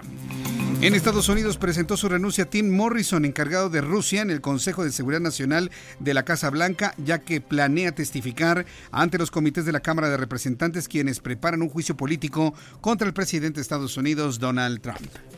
Son las noticias en resumen. Le invito para que siga con nosotros. Soy Jesús Martín Mendoza. Son las 7:03, las 7:03 horas del centro de la República Mexicana. Le invito para que me escriba a través de mi cuenta de Twitter, @JesusMartínMX. Armando Cacén, pues hoy estamos todos muy contentos por lograr ese noveno lugar. Sí, caray. Y quinto lugar, tomamos en cuenta medios con una referencia impresa. Así es. Oye, qué padre, la verdad. Oye, y no me quiero ir sin dejarles este tema que va a estar seguramente, va a ser muy controversial, ¿no? Uh-huh. Seguramente te van a llegar comentarios y si no, pues que también que te escriban, ¿no? Para que nos comenten en qué situación están sobre el uso de las aplicaciones de transporte como pues, las conocidas, ¿no? Didi, Uber, Cabify, que no pueden llevarte al aeropuerto, ¿no? Uh-huh. Está corriéndose el rumor recientemente que hay operativos en contra de ellos, que la Guardia Nacional está ahí pescándolos, ¿no? Uh-huh. Y en Twitter, el secretario de Gobernación, Ricardo Peralta, uh-huh, aclaró diciendo que no existe ningún operativo como tal. Sin embargo, la ley explica que los que pueden operar dentro de una zona federal son aquellos que tienen un permiso especial para operar dentro de la zona federal, cosa que evidentemente estas aplicaciones no tienen. Por lo tanto, sí podrían... Si algún policía los detecta haciendo uso de ese servicio o dando ese servicio sin permiso, pues podrían detenerlos. Ahora, lo que está claro es que, y aclara, es que siguen en negociaciones con el Movimiento Nacional de Taxistas para la regulación del transporte público relacionado a estas áreas federales. Entonces sí vamos a seguir escuchando, vamos a empezar a escuchar sobre este tema y pues digo, va a dar mucho de qué hablar porque pues como sabemos hay puntos a favor y en contra de las dos partes, ¿no? Tanto del taxista tradicional como del uso de las aplicaciones, ¿no? Todos podemos pensar en muchas razones pros y contras de que cada quien está viéndolo desde su trinchera. Entonces, pues bueno, vamos a darle seguimiento a ver qué pasa. Muy bien, bueno, pues yo te agradezco mucho, Armando Casián. Nos dejaste muy contentos con ese 95 lugar. Así es. Así es. 95 lugar. Y esperamos los siguientes. ¿Cada cuándo es? ¿Cada mes? Cada mes lo publican, uh-huh, del mes anterior. De mayor influencia a nivel nacional. Alfonso Durazo, a comparecencia ante el Senado de la República el próximo 5 de noviembre, el martes, a las 9 de la mañana. ¿Usted cree que va a ir? Yo tengo mis dudas, ¿eh? Yo no creo que vaya. Espero equivocarme, y que me digan, ya ves, Jesús Martín, que sí fue. Ojalá, de verdad, yo espero equivocarme, pero yo creo que no, que algo se le va a atravesar, algo no van a querer, lo van a disculpar. Quedó aprobado el acuerdo que establece el formato de la comparecencia del titular de la Secretaría de Seguridad y Protección Ciudadana ante la Comisión de Seguridad Pública del Senado. Durazo Montaño, si es que va el martes 5 de noviembre, se lo digo yo, va a exponer el estado que guarda la República en materia de seguridad y atenderá los cuestionamientos que le planteen las senadoras, los senadores de la República en dos rondas de preguntas y al finalizar va a exponer sus respuestas en una sola intervención hasta por 20 minutos. En la comparecencia se prevé que el encargado de seguridad pública en el país sea cuestionado sobre los hechos ocurridos el 17 de octubre pasado en Culiacán, Sinaloa. Entonces ya lo sabe usted, finalmente ha quedado ya el acuerdo de ese día y estaremos esperando a ver si efectivamente para el próximo martes va. Alfonso Durazo, secretario de Seguridad y Protección Ciudadana, señaló que las Fuerzas Armadas pudieron resultar victoriosas en el enfrentamiento contra grupos delictivos ocurrido en Culiacán hace unas semanas. No obstante, se optó por evitar un combate de exterminio. De igual forma, Alfonso, ¿usted cree que el cartel de Sinaloa en este enfrentamiento que hubo en diciembre hubiera arremetido contra la población civil? A ver, dígamelo. Sobre todo nuestros amigos que nos escuchan allá en Culiacán, a quienes nos escuchen en Sinaloa. ¿El cartel hubiera arremetido contra la población civil? Por supuesto que no. En los hechos, estos carteles se han convertido en el sustituto de la autoridad en aquellas regiones. Es más, hay poblaciones que le viven agradecidos a estos grupos, porque gracias a ellos ha llegado, pues, al menos un poco de dinero para una escuela, para una carretera, para una luminaria. Con ello no estoy justificándolos, evidentemente, de ninguna manera, pero le estoy describiendo un hecho claro. O sea, los carteles como el de Sinaloa no se van a ir contra la población civil.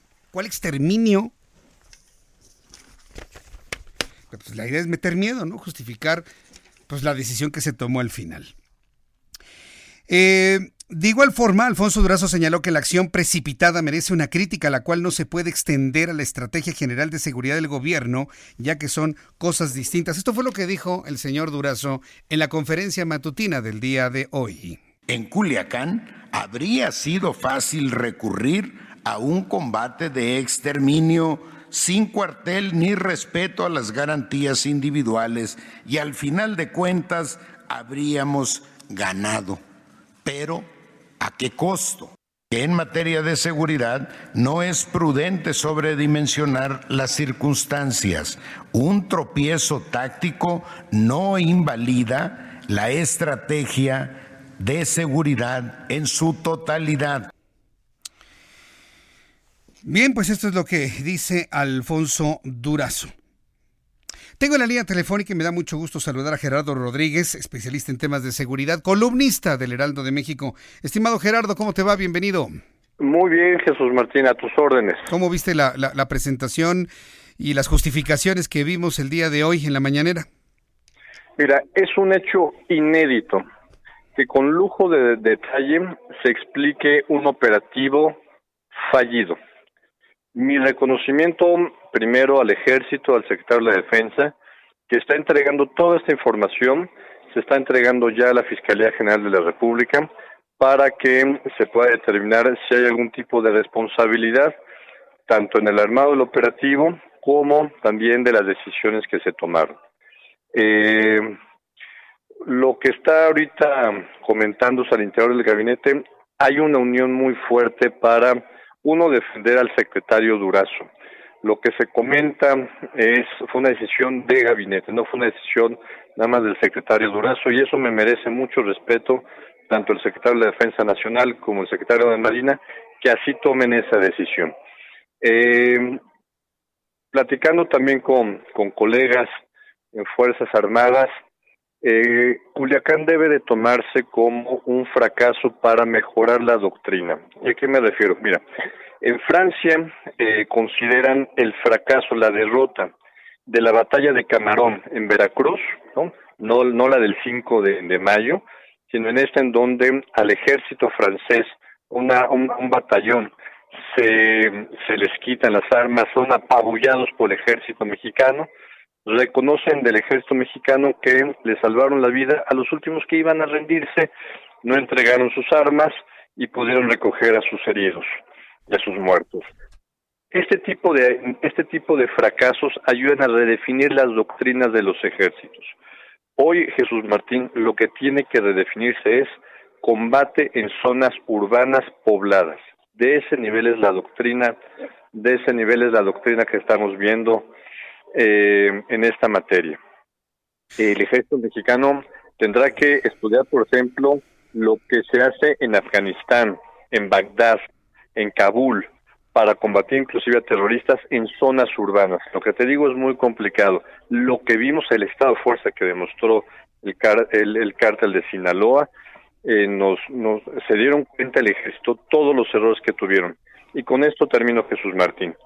También hay un problema de coordinación con el Ministerio Público Federal, que no dio la orden de cateo en tiempo y forma. Eso retrasó el operativo, pero como bien reconoce el secretario de la Defensa y el secretario Durazo, se tomó una decisión premeditada a una hora donde sabíamos que vivía el pleno de la ciudad de Culiacán a plena luz del día, en plenas actividades diarias. Se tomó la decisión de este operativo que falló.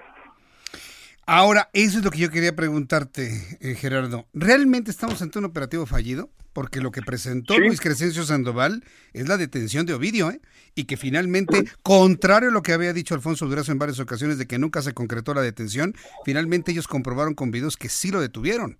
Entonces, es un fracaso en el momento que les dieron la orden de liberarlo para evitar el supuesto exterminio en el cual se iba a suscitar. Mira, mañana en la conferencia de prensa va a ser, yo creo que la conferencia más fuerte de su vida, del general Crescencio y del almirante secretario. Sí hubo varias fallas que ya reconocen que no llegaron a tiempo los convoyes militares para el segundo círculo de seguridad. Ellos lo que comentan aquí en el análisis que se hace en la Secretaría de Defensa es: el primer círculo pudo defenderse del ingreso para rescatar a Ovidio. El que falló fue el segundo círculo, el que estaba alrededor, por ejemplo, del estadio. Había jugadores de fútbol, había un partido y no pudieron llegar ahí. Hubo también hubo fuerza aérea que estuvo alrededor del operativo. Hubo también intentos de derribo de helicópteros. Todo esto probablemente mañana se vaya a dar a conocer. Entonces, el segundo círculo de seguridad sí estaba planeado, ¿no? Lamentablemente no pudieron llegar, porque llegaron antes los miembros del cártel y no pudieron establecerse en los puntos donde fueron también, llegaron antes los malandros y desde ahí pudieron hacer una operación de rescate. El tema también de la seguridad de las zonas habitacionales militares en Culiacán fue terrible, ¿no? Sí hubo la captura de dos miembros de las Fuerzas Armadas, un velador y un teniente que estaba ahí. Sí es cierto el tema de una situación de secuestro. No es fácil. Yo ahorita con más información tengo una actitud mucho más tranquila como analista de estos temas, porque sí se tomaron errores en gabinete, pero los asumen como gabinete. Eso me entusiasma mucho. Y que nos digan la verdad también tiene mucho mérito. Bien, pues muchas gracias, Gerardo. Yo te agradezco toda la información y el análisis que has hecho en este momento aquí en el Heraldo Radio. Muchas gracias, Gerardo. Fuerte abrazo. Fuerte abrazo, que te vaya muy bien. Especialista en temas de seguridad, columnista del Heraldo de México. Son las 7:15, las 7:15, hora del centro de la República Mexicana. Vamos a entrar en comunicación en unos instantes con José Ríos. Nuestro compañero José Ríos es corresponsal en el Estado de México, quien ha estado muy atento del estado de salud del alcalde de Valle de Chalco. Adelante, José Ríos, te escuchamos. ¿Qué tal, Jesús Martín? Buenas tardes. En efecto, pues, a un día de ser víctima de un atentado donde recibió un impacto de bala en la cabeza, el alcalde de Valle de Chalco, Francisco Tenorio, se reporta muy grave de salud. Esto lo afirmó el titular del Instituto de Salud del Estado de México, Gabriel Oshia Cuevas, quien este miércoles afirmó que aún no se tenía diagnosticada la muerte cerebral del munícipe. Hasta el momento, él todavía se encuentra en el Hospital de Alta Especialidad de Iztapaluca, el cual fue trasladado minutos después de su ataque ayer suscitado antes del mediodía. El funcionario detalló que fue operado de craneotomía descompresiva para bajar el edema tan severo del cerebro causado por la herida del proyectil de arma de fuego. Sobre su recuperación, Jesús Martín, el secretario afirmó que la expectativa de Tenorio Contreras sería delicada y con funciones limitadas, en dado caso de que llegara a sobrevivir de este ataque. Además, por el momento agregó que se encuentra en buenas manos y en un buen nosocomio a nivel federal, así que no se tiene planeado trasladarlo a otro hospital. También déjame comentarte que un día después del ataque, las autoridades enviaron un centenar de elementos de la Policía Estatal a Valle de Chalco, esto para reforzar la seguridad de la localidad, sobre todo en las áreas aledañas al Palacio Municipal. Mientras tanto, el secretario del Ayuntamiento, Eliseo Gómez, afirmó que en estos momentos las operaciones del municipio continúan con regularidad y pues hasta el momento no se han suscitado otros percances sobre la situación. Correcto. Bueno, pues entonces vamos a estar atentos del avance, de la evolución del estado de salud del presidente municipal de Valle de Chalco. José Ríos, muchas gracias por la información.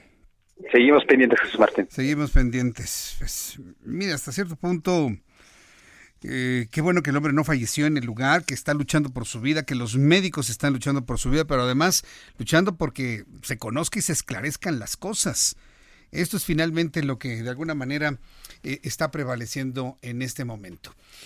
Vamos a continuar con la información aquí en el Heraldo Radio.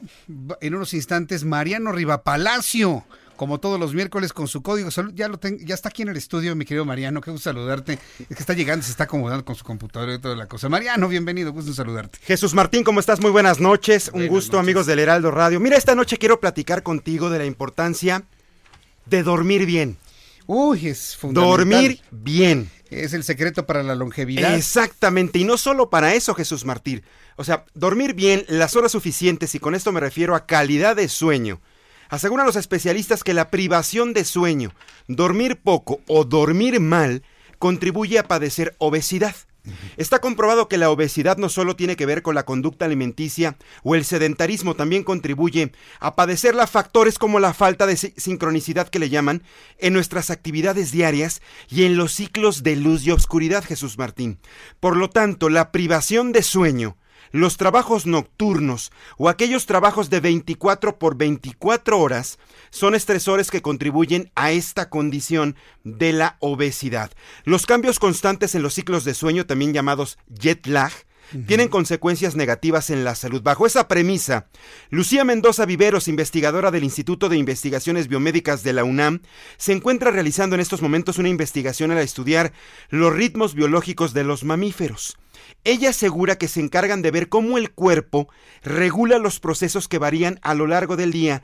Uno de ellos es el metabolismo. Entre menos nos vayamos a la cama a dormir lo suficientemente bien, el metabolismo sufre una alteración. Entonces, al analizar los relojes biológicos y el metabolismo, han descubierto la alteración que sufren los seres vivos cuando no duermen bien y lo suficiente. Y aunque esta investigación se lleva a cabo en ratones de laboratorio, tiene mucha relevancia en especial por la prevalencia de obesidad entre la población mexicana, ya que se trata de una condición patológica que conlleva muchos problemas de salud y detrimento de la calidad de vida de las personas, Jesús Martín. Entonces la falta de sueño está relacionada con la obesidad. Definitivamente. Uh-huh. No solo el que andemos somnolientos al día siguiente, que no hagamos bien, que no tengamos, digamos, nuestras actividades perfectas, que tengamos una baja en la productividad, no. Uh-huh. Ya se está comprobando que la falta de sueño, la privación de sueño, hace que la gente suba de peso y con esto, bueno, comiencen la serie de problemas como enfermedades crónico-degenerativas, diabetes, hipertensión arterial y, por supuesto, bueno, más allá de esto, pues llegar a, por ejemplo, a un infarto al miocardio. Hablas de la cantidad o de la calidad de sueño. Las dos. Es muy importante porque la investigadora asegura que la privación aguda de sueño afecta la tolerancia a la glucosa. Aquí está lo que científicamente se está comprobando. Dormimos menos, se afecta la tolerancia a la glucosa y la respuesta a la insulina. Entonces, el metabolismo responde de forma inadecuada y cuando esta situación es constante, durante años de trabajo nocturno o desveladas por el motivo que sea, las consecuencias pueden ser más graves. Explicó que los relojes biológicos son intrínsecos a los organismos, se encuentran en nuestras células y a nivel sistémico, y también se ve afectado el hipotálamo, que es una parte también de nuestro cerebro que regula la liberación de hormonas, la conducta alimenticia, el gasto energético, la metabolización de los alimentos y otros procesos relacionados. Eso hace el hipotálamo, Jesús Martín. Ahora, si dormimos menos, el hipotálamo también se afecta. Entonces, se ve afectada la privación de sueño y con esto el aumento de peso. Ya para finalizar la participación contigo, es importante dormir a nuestras horas de preferencia. Los niños, de 8 a 10 horas. Uh-huh, es importante. Los adultos, 8 horas como recomendación. 7, 8 horas es lo más recomendable. Y recordemos también que el 70% de la población mexicana sufre obesidad y sobrepeso y que alrededor del 30% de la población adulta mexicana tiene problemas de sueño. Padece insomnio y otro tipo de problemas. La apnea, por ejemplo, esto les permite no dormir bien. Incluso la apnea de sueño está muy ligada al sobrepeso y la obesidad. Pacientes con apnea de sueño que roncan muchísimo durante la noche, la mayoría, el 80-90%, son personas con sobrepeso y obesidad. Pues aquí está, lo quise traer contigo a la mesa de El Heraldo Radio en tu programa, porque es importante, la gente está durmiendo mal, Jesús Martín. Tiene muy baja calidad de sueño y esto aumenta las posibilidades de sobrepeso, obesidad y con ella las enfermedades crónico-degenerativas. Vaya, pues eso es todo un tema, el asunto de la calidad de sueño. De hecho, la Universidad Nacional Autónoma de México ha desarrollado en su departamento de psicología, yo recuerdo, buenas terapias para calidad del sueño, ¿no? Tiene una clínica del sueño. Tiene una clínica del sueño, efectivamente, incluso está ligada, si no recuerdo, también hay una de estas clínicas de la UNAM en el Hospital General de México. Uh-huh. Ahí la gente puede llegar, la reciben, es más barato que otras clínicas del sueño a nivel particular y pueden empezar a hacer análisis qué tan bien está durmiendo, por qué la falta de sueño está ligada con el estrés, muchas cosas alrededor, pero lo importante es que logremos dormir a nuestras horas. Pues Mariano, yo te agradezco mucho que nos hayas presentado este tema, el del sueño, y vamos a tomarlo en cuenta.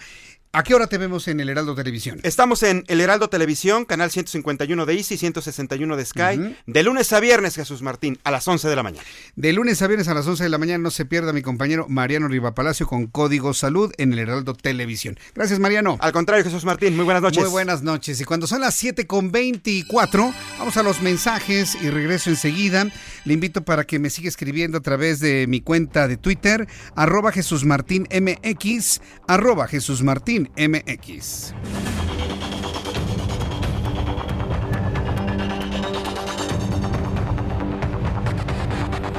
Escuchas a Jesús Martín Mendoza con las noticias de la tarde por Heraldo Radio, una estación de Heraldo Media Group. Heraldo Radio. Escucha las noticias de la tarde con Jesús Martín Mendoza. Regresamos.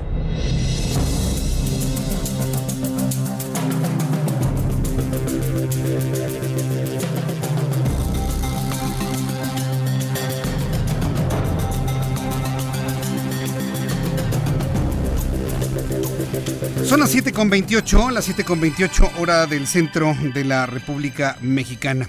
Gracias por sus comentarios y opiniones a las personas que me siguen a través de YouTube. Muchísimas gracias por estar con nosotros. Daniel Hernández, gracias también por seguirnos. Para Ingrid, hola Ingrid Montejano, ya me sigue. A ver, vamos a seguir a nuestra compañera reportera. También ya nos sigue Mario, también Iván Sandoval. Muchísimas gracias por estar con nosotros. Brian también. Garo Soccer, Jesús Martín, ya nada me sorprende, mi estimado, ya nada me sorprende, ¿no? Pues es que a mí tampoco. El problema es ese, que estamos normalizando este tipo de situaciones en el país. Raúl dice, la libertad de tránsito contemplada en la Carta Magna de la Constitución de los Estados Unidos Mexicanos, nos la seguimos pasando por el arco del triunfo para defender los privilegios de unos cuantos. Dice, ay, México, me dueles, dice Raúl. También me escribe en este momento Narda Galindo. Dice, ojalá ese más de fondo se le resuelva muy pronto, todo se arregle y Dios lo bendiga. Lo que pasa es que, bueno, hoy tuve una conversación con nuestro querido amigo Pedro Sola, a quien le mando un fuerte abrazo. Sí, aunque me pongas esa cara, Pedro Sola es buen amigo de este programa y además es radio escucha de todas las tardes. Entonces, bueno, desde aquí Pedro Sola, un abrazo, que todo se arregle. Ánimo, Steven, hubo fallas, ahora debemos establecer protocolos y coordinaciones para un futuro enfrentamiento en las ciudades, como dice Gerardo, es una enseñanza. Brownie, una más del pueblo bueno y sabio de este gobierno. Gracias también por tu comentario. Antonio Jiménez ya nos sigue, también nos sigue Javier Hernández, Edgar Sánchez. Dice, no, Catrinas, no. Es que le dije al público que si veía policías vestidos de Catrinas, me mandaron una fotografía. Miguel me dice, presente Jesús Martín, un saludo, y aquí nos está. Esto es pero la transmisión de YouTube. Muchísimas gracias por estar presente, Miguel. Muchísimas gracias. José Luis Casados, gracias por el dato. Gracias también. Felipe dice que lo mismo que ha hecho la Policía Federal todos estos años, ahora son de la Guardia Nacional. ¿Cuál es lo raro de todo ello? Pues precisamente Ricardo Peralta, el subsecretario de Gobernación, ha aclarado que no se ha enviado a la Guardia Nacional para detener Ubers, porque fue una botana, ¿no? Toda la mañana, miren que la Guardia Nacional, en lugar de que detenga la violencia en el país, está deteniendo Ubers. Pues no. Por eso ya han salido a los comentarios que ya le he dicho. Bueno, son las 7:31 hora del centro de la República Mexicana. El presidente de Panamá, Laurentino Cortizo Cohen, visitó la Ciudad de México en reunión privada con el presidente. Se tocaron temas como el combate al crimen organizado, tráfico de personas y de drogas. Pasadas las 3 de la tarde, el mandatario despidió al presidente en medio de una ceremonia cívica. Por segundo día consecutivo se registra al interior del penal estatal de Atlacholoaya, esto en Cuernavaca, Morelos, disturbios y riñas. No paran, los disturbios y las riñas. ¿De qué tamaño será la riña allá en el penal de Atlacholoaya, que hasta 6 muertos como saldo por la pelea interna? 6 muertos por la pelea interna. Elementos de la Guardia Nacional, de la Policía Estatal, así como de la Policía Federal, se trasladaron al lugar para reforzar la seguridad del penal, según información de la Comisión Estatal de Seguridad. Durante la riña de este miércoles no se reportan muertos ni heridos. Sin embargo, ayer martes se reportó la muerte de una persona y 2 más resultaron lesionados por la riña entre internos del penal. Por su parte, el gobernador de la entidad, Cuauhtémoc Blanco, informó que persiste una mesa de seguridad con diferentes agrupamientos para atender este evento en el penal de Atlacholoaya. Mientras tanto, el subsecretario de Gobierno, de Gobernación, Ricardo Peralta, aclaró que no existe ningún operativo especial apoyado por la Guardia Nacional contra los servicios del transporte bajo la aplicación de aeropuertos. Fíjese, Ricardo, no hay que quitar la vista de Ricardo Peralta, Yo le podría decir que Ricardo Peralta, en caso cuando se vaya Olga Sánchez Cordero, yo no creo que Olga Sánchez Cordero dure los 5 años de secretaria de Gobernación. Este va a ser el próximo secretario de Gobernación. No me queda la menor duda, Ricardo Peralta. De facto lo es. Lo es de facto el secretario de Gobernación. Y que nadie se ofenda, Que nadie se ofenda. Ha atendido los problemas del ABC, de los taxistas, los problemas con los municipios. Lo que usted guste y mande lo atendí. Es el apagafuegos de la política interior, Ricardo Peralta. Bueno, Ricardo Peralta, le mandamos nuestros saludos porque la verdad, qué capacidad de operar, todos los problemas que se le han presentado allá, señaló que no existe ningún operativo especial apoyado por la Guardia Nacional contra los servicios de transporte bajo aplicación en aeropuertos. Esto luego de que Peralta Saucedo se reuniera con integrantes del Movimiento Nacional de Taxistas, que siguen amenazando con paralizar el país si no le prohíben a los de aplicación el seguir circulando por las calles de la Ciudad de México. El funcionario federal recalcó que ningún tipo de vehículo puede prestar servicios de transporte en aeropuertos a menos de que tengan concesión federal, como son los taxis que se ubican afuera de las terminales aéreas. Por su parte, Ignacio Rodríguez, vocero del Movimiento Nacional Taxista, aseguró que la Secretaría de Gobernación y aquí en la Ciudad de México tienen 15 días para iniciar operativos en contra de los servicios de transporte por aplicación, o de lo contrario habrá movilizaciones de taxistas en la capital. Quiero enviar un saludo a nuestros amigos taxistas. Nos escuchan muchos taxistas regulares, los de blanco con rosa, los que tienen su tarjetón, que sabemos cuando nos vamos a subir al taxi quién nos lleva, que don Pepe, que don Pedro, que don Raúl, que don Manuel, que el joven Ricardo. A mí me ha tocado cuando me subo a taxis, y muchos taxistas que saben que he tomado estos taxis lo deben reconocer. Yo me he subido a taxis de los que llega uno a la esquina, les hace uno la parada, ve uno que tenga la placa correcta, que coincida el chofer con la persona que está en el tarjetón, y listo, y nos subimos y nos vamos en franca charla, ¿verdad? Entonces, un saludo para mis amigos taxistas. Es más, para que podamos revisar cuántos amigos del volante nos están escuchando en este momento, mándenme una imagen de Twitter por Twitter a través de @JesusMartinMX para nuestros amigos taxistas que nos están escuchando.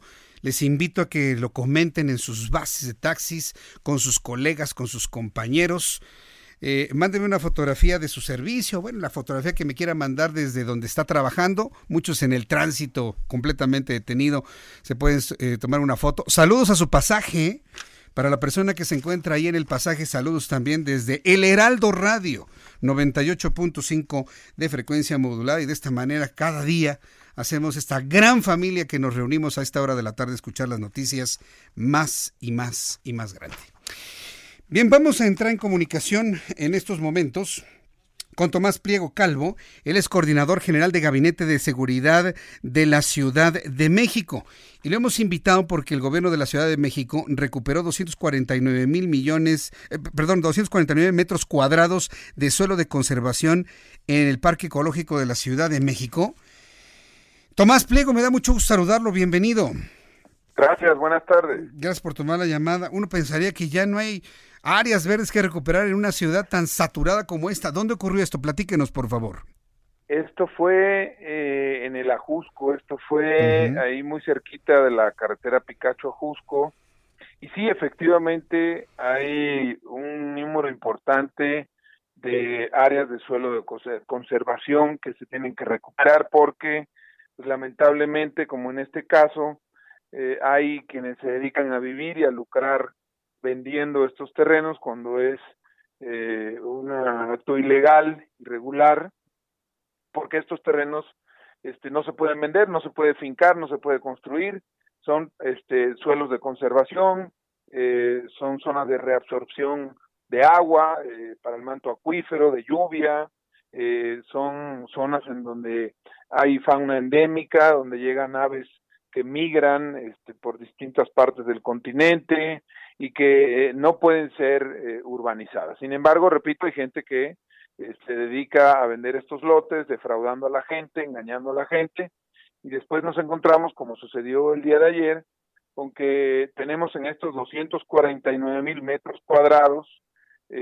construcciones irregulares, obras negras, y pues se tiene que actuar. Ese es el tema ahí en...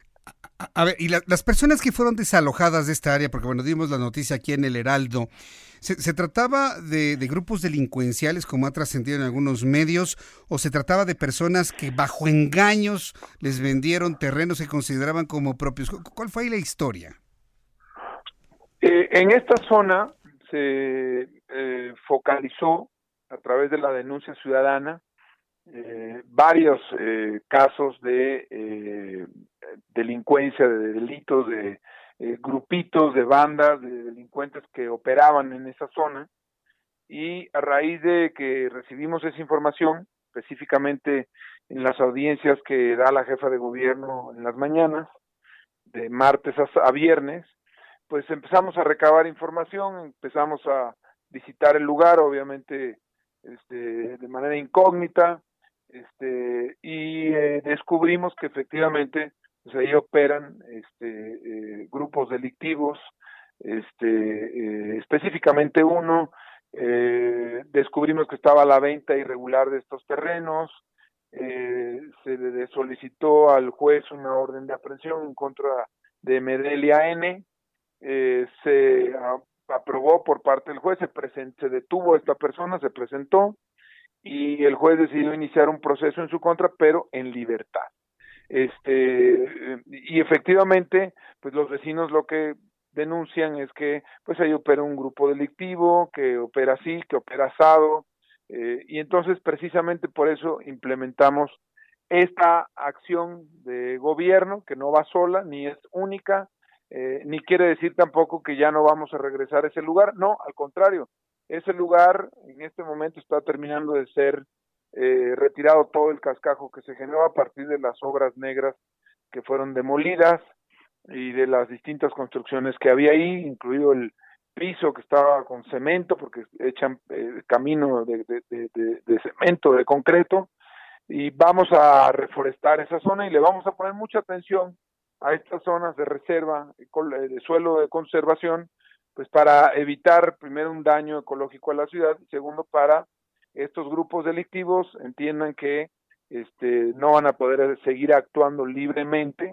como lo estuvieron haciendo, y que pues que actuar así tiene consecuencias.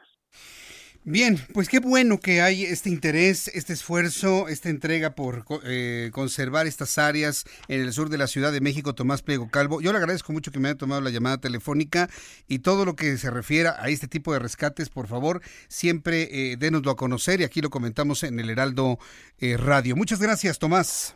Con todo gusto los informamos. Gracias. Gracias, hasta luego, que le vaya muy bien.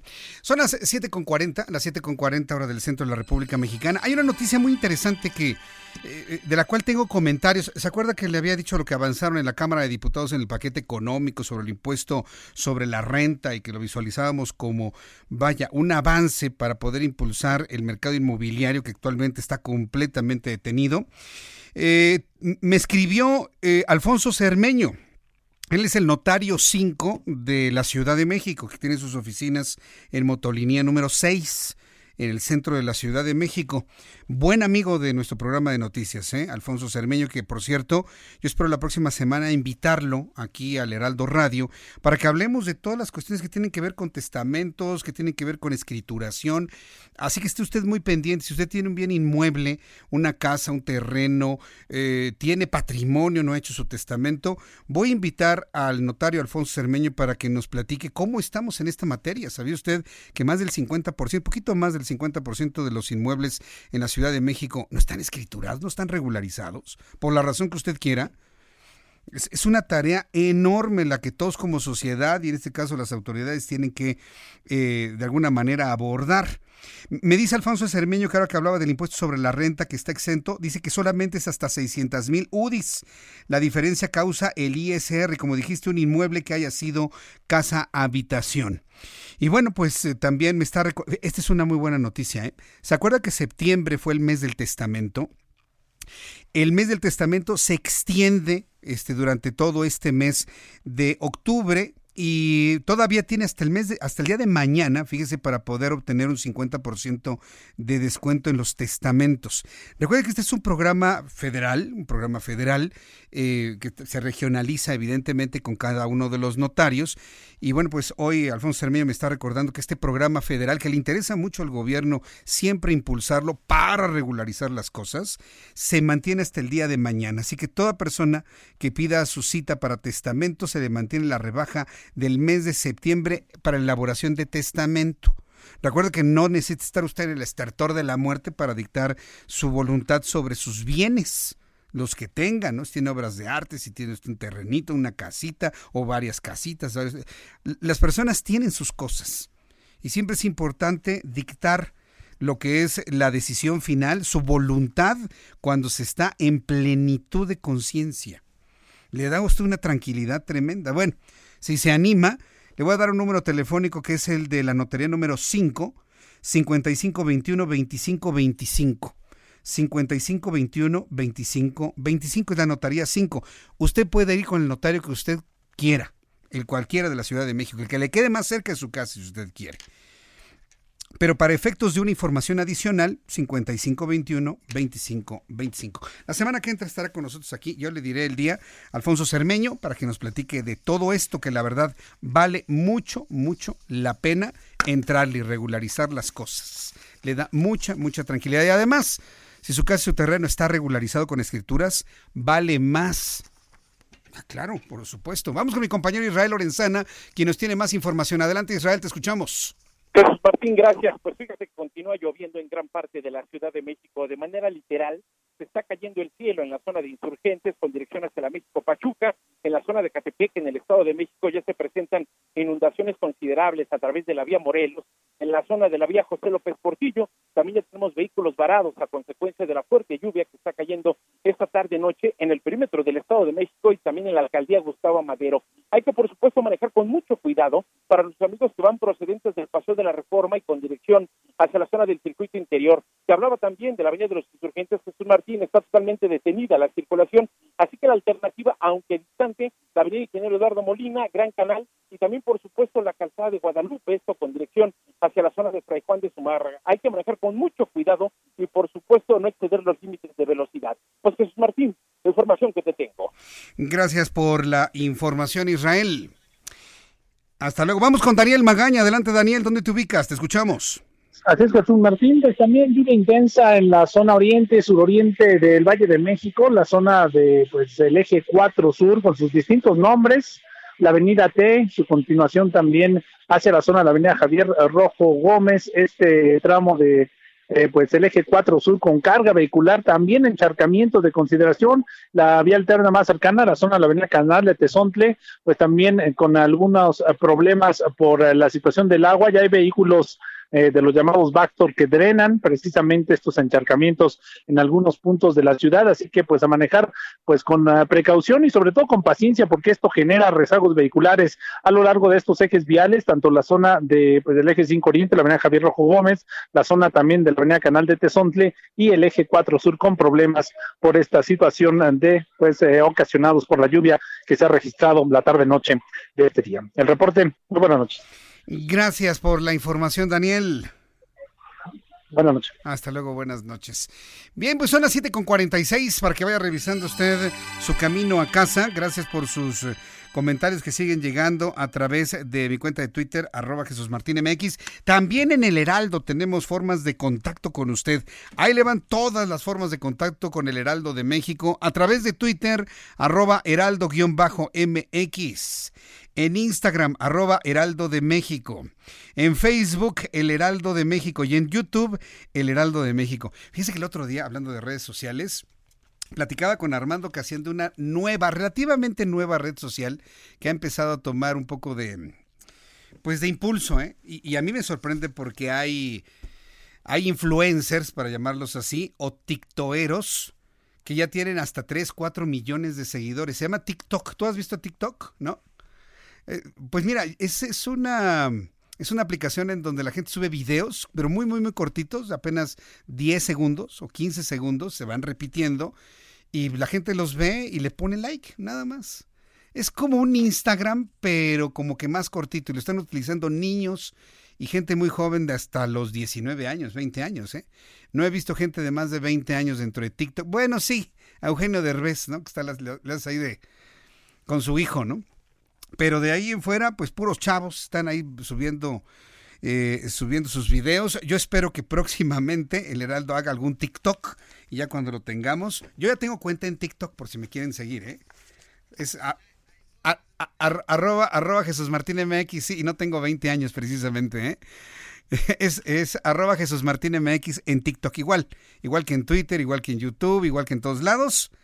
@JesusMartinMX en TikTok. Todavía no he subido ningún video porque aparte tengo un problema que no sé ni cómo subirlos, pero bueno, es cuestión de ir aprendiendo.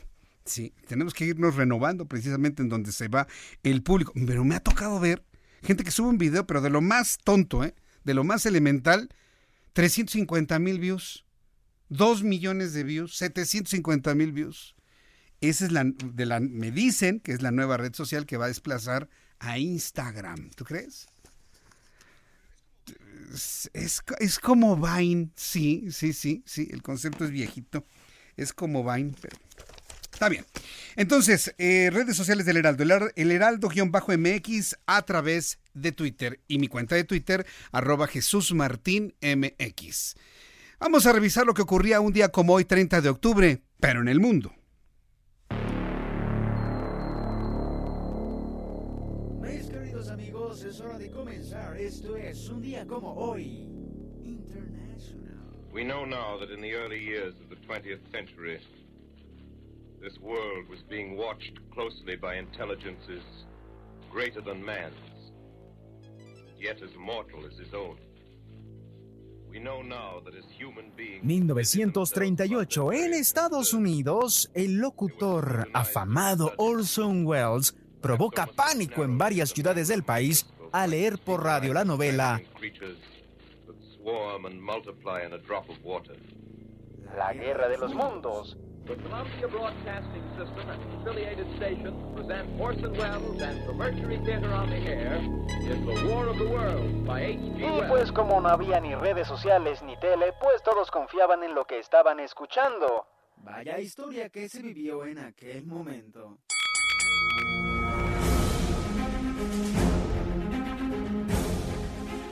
...1974...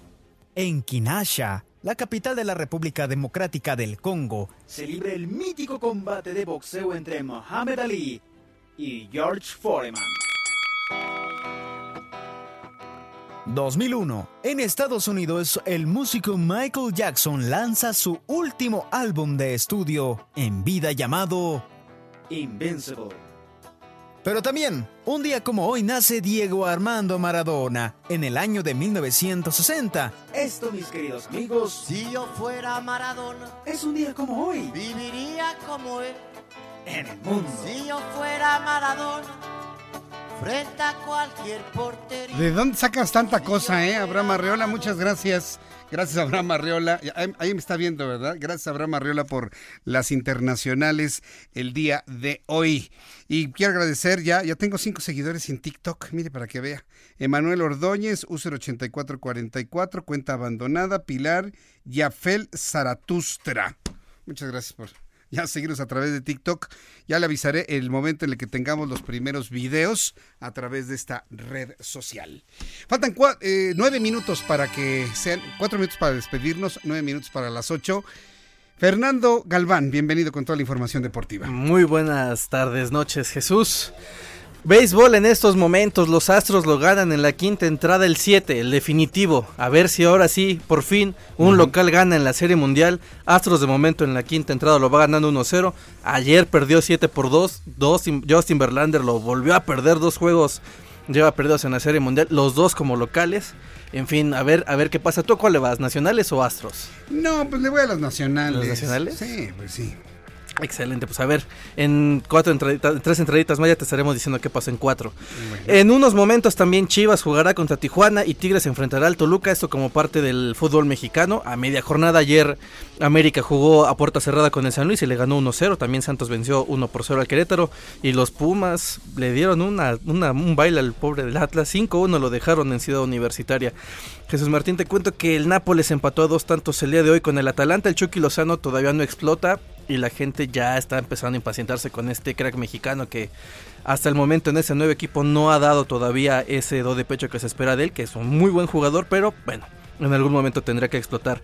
Y ayer en Los Ángeles buscaron a Carlos Vela durante 90 y casi 96 minutos y no lo encontraron. Ayer hubo final de conferencia en la MLS ya para los partidos ya, por así decirlo, son semifinales, son finales de conferencia, pero falta la final y el LFC perdió 3-1 contra el Seattle Sounders. El Seattle Sounders jugaba de visita y le demostró una clase de defensa a este equipo y Carlitos Vela pues no, ni la vio venir. Hoy juegan Toronto contra Atlanta, el partido está 1-1 y pues ya el ganador enfrentará al Seattle Sounders. para saber cuál será el equipo campeón de la MLS. Y en una buena noticia, la Parca, el luchador que estuvo este accidente ya hace unos días, sigue evolucionando de manera satisfactoria. Se había dado a conocer de manera falsa en redes sociales que había fallecido, pero esto no fue así. La gente tiene que consultar los canales oficiales para saber que este luchador de momento, y bueno, hasta el momento, va de manera satisfactoria evolucionando. Muy bien, pues muchas gracias, Fernando Galván, por toda la información. Muy buenas tardes. Gracias, muy buenas tardes, Fernando Galván, con toda la información deportiva. Son las 7:53, las 7:53, hora del centro de la República Mexicana. Antes de despedirnos, quiero informarle que durante el tercer trimestre del año la economía de México se mantuvo paralizada y registró un ligero avance de 0.1%, de acuerdo con información del Instituto Nacional de Estadística y Geografía. Al comparar el desempeño de la economía en el tercer trimestre con el mismo periodo del año anterior, se observa una contracción del 0.4%. A ver si no regañan al titular del INEGI por estar dando estos datos que no van, por supuesto. En el 2017, cuando México cedió la apertura de mercados de las gasolinas, desde ese entonces las firmas privadas han ganado terreno en estaciones de servicio y han alcanzado ya una participación de la quinta parte, 20%, con 52 marcas distintas a Petróleos Mexicanos. Finalmente, dólares, 19.40 pesos a la venta, 18.56. Ya nos lo decía ayer Juan Musi, no es ningún peso fortachón, ninguno. Esta cotización se da por la debilidad del dólar. Bolsa Mexicana de Valores finalmente en su cierre definitivo, 0.28% de pérdida para colocar al principal indicador en las 43.730.27 unidades. Ya nos vamos. Muchas gracias por acompañarnos el día de hoy en el Heraldo Radio a esta hora de la tarde con Jesús Martín Mendoza, quien le acompaña siempre todas las tardes con las noticias. Les agradezco infinitamente a todas las personas que nos escuchan, que nos siguen, que nos recomienden. Hoy me dicen que una persona nos venía escuchando en el metro, así con su teléfono celular, donde ya entra la señal, evidentemente, usando sus datos para poder escuchar nuestro programa de noticias. Muchas gracias a esta persona. Le invito para que se quede en compañía de Brenda Peña y Manuel Zamacona a continuación. Yo le espero mañana, 2 de la tarde, Heraldo Televisión, 6 de la tarde, Heraldo Radio. Soy Jesús Martín Mendoza. Hasta mañana y que tenga buenas noches.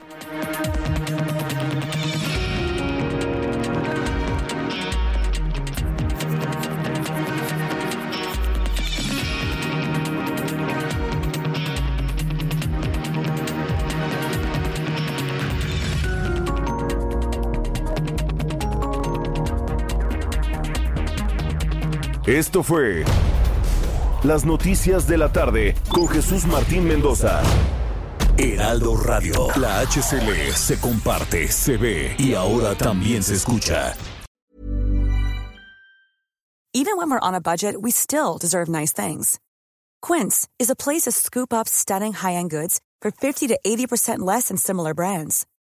They have buttery soft cashmere sweaters starting at $50. Luxurious Italian leather bags, and so much more. Plus, Quince only works with factories that use safe, ethical, and responsible manufacturing. Get the high-end goods you'll love without the high price tag with Quince. Go to quince.com/style for free shipping and 365-day returns.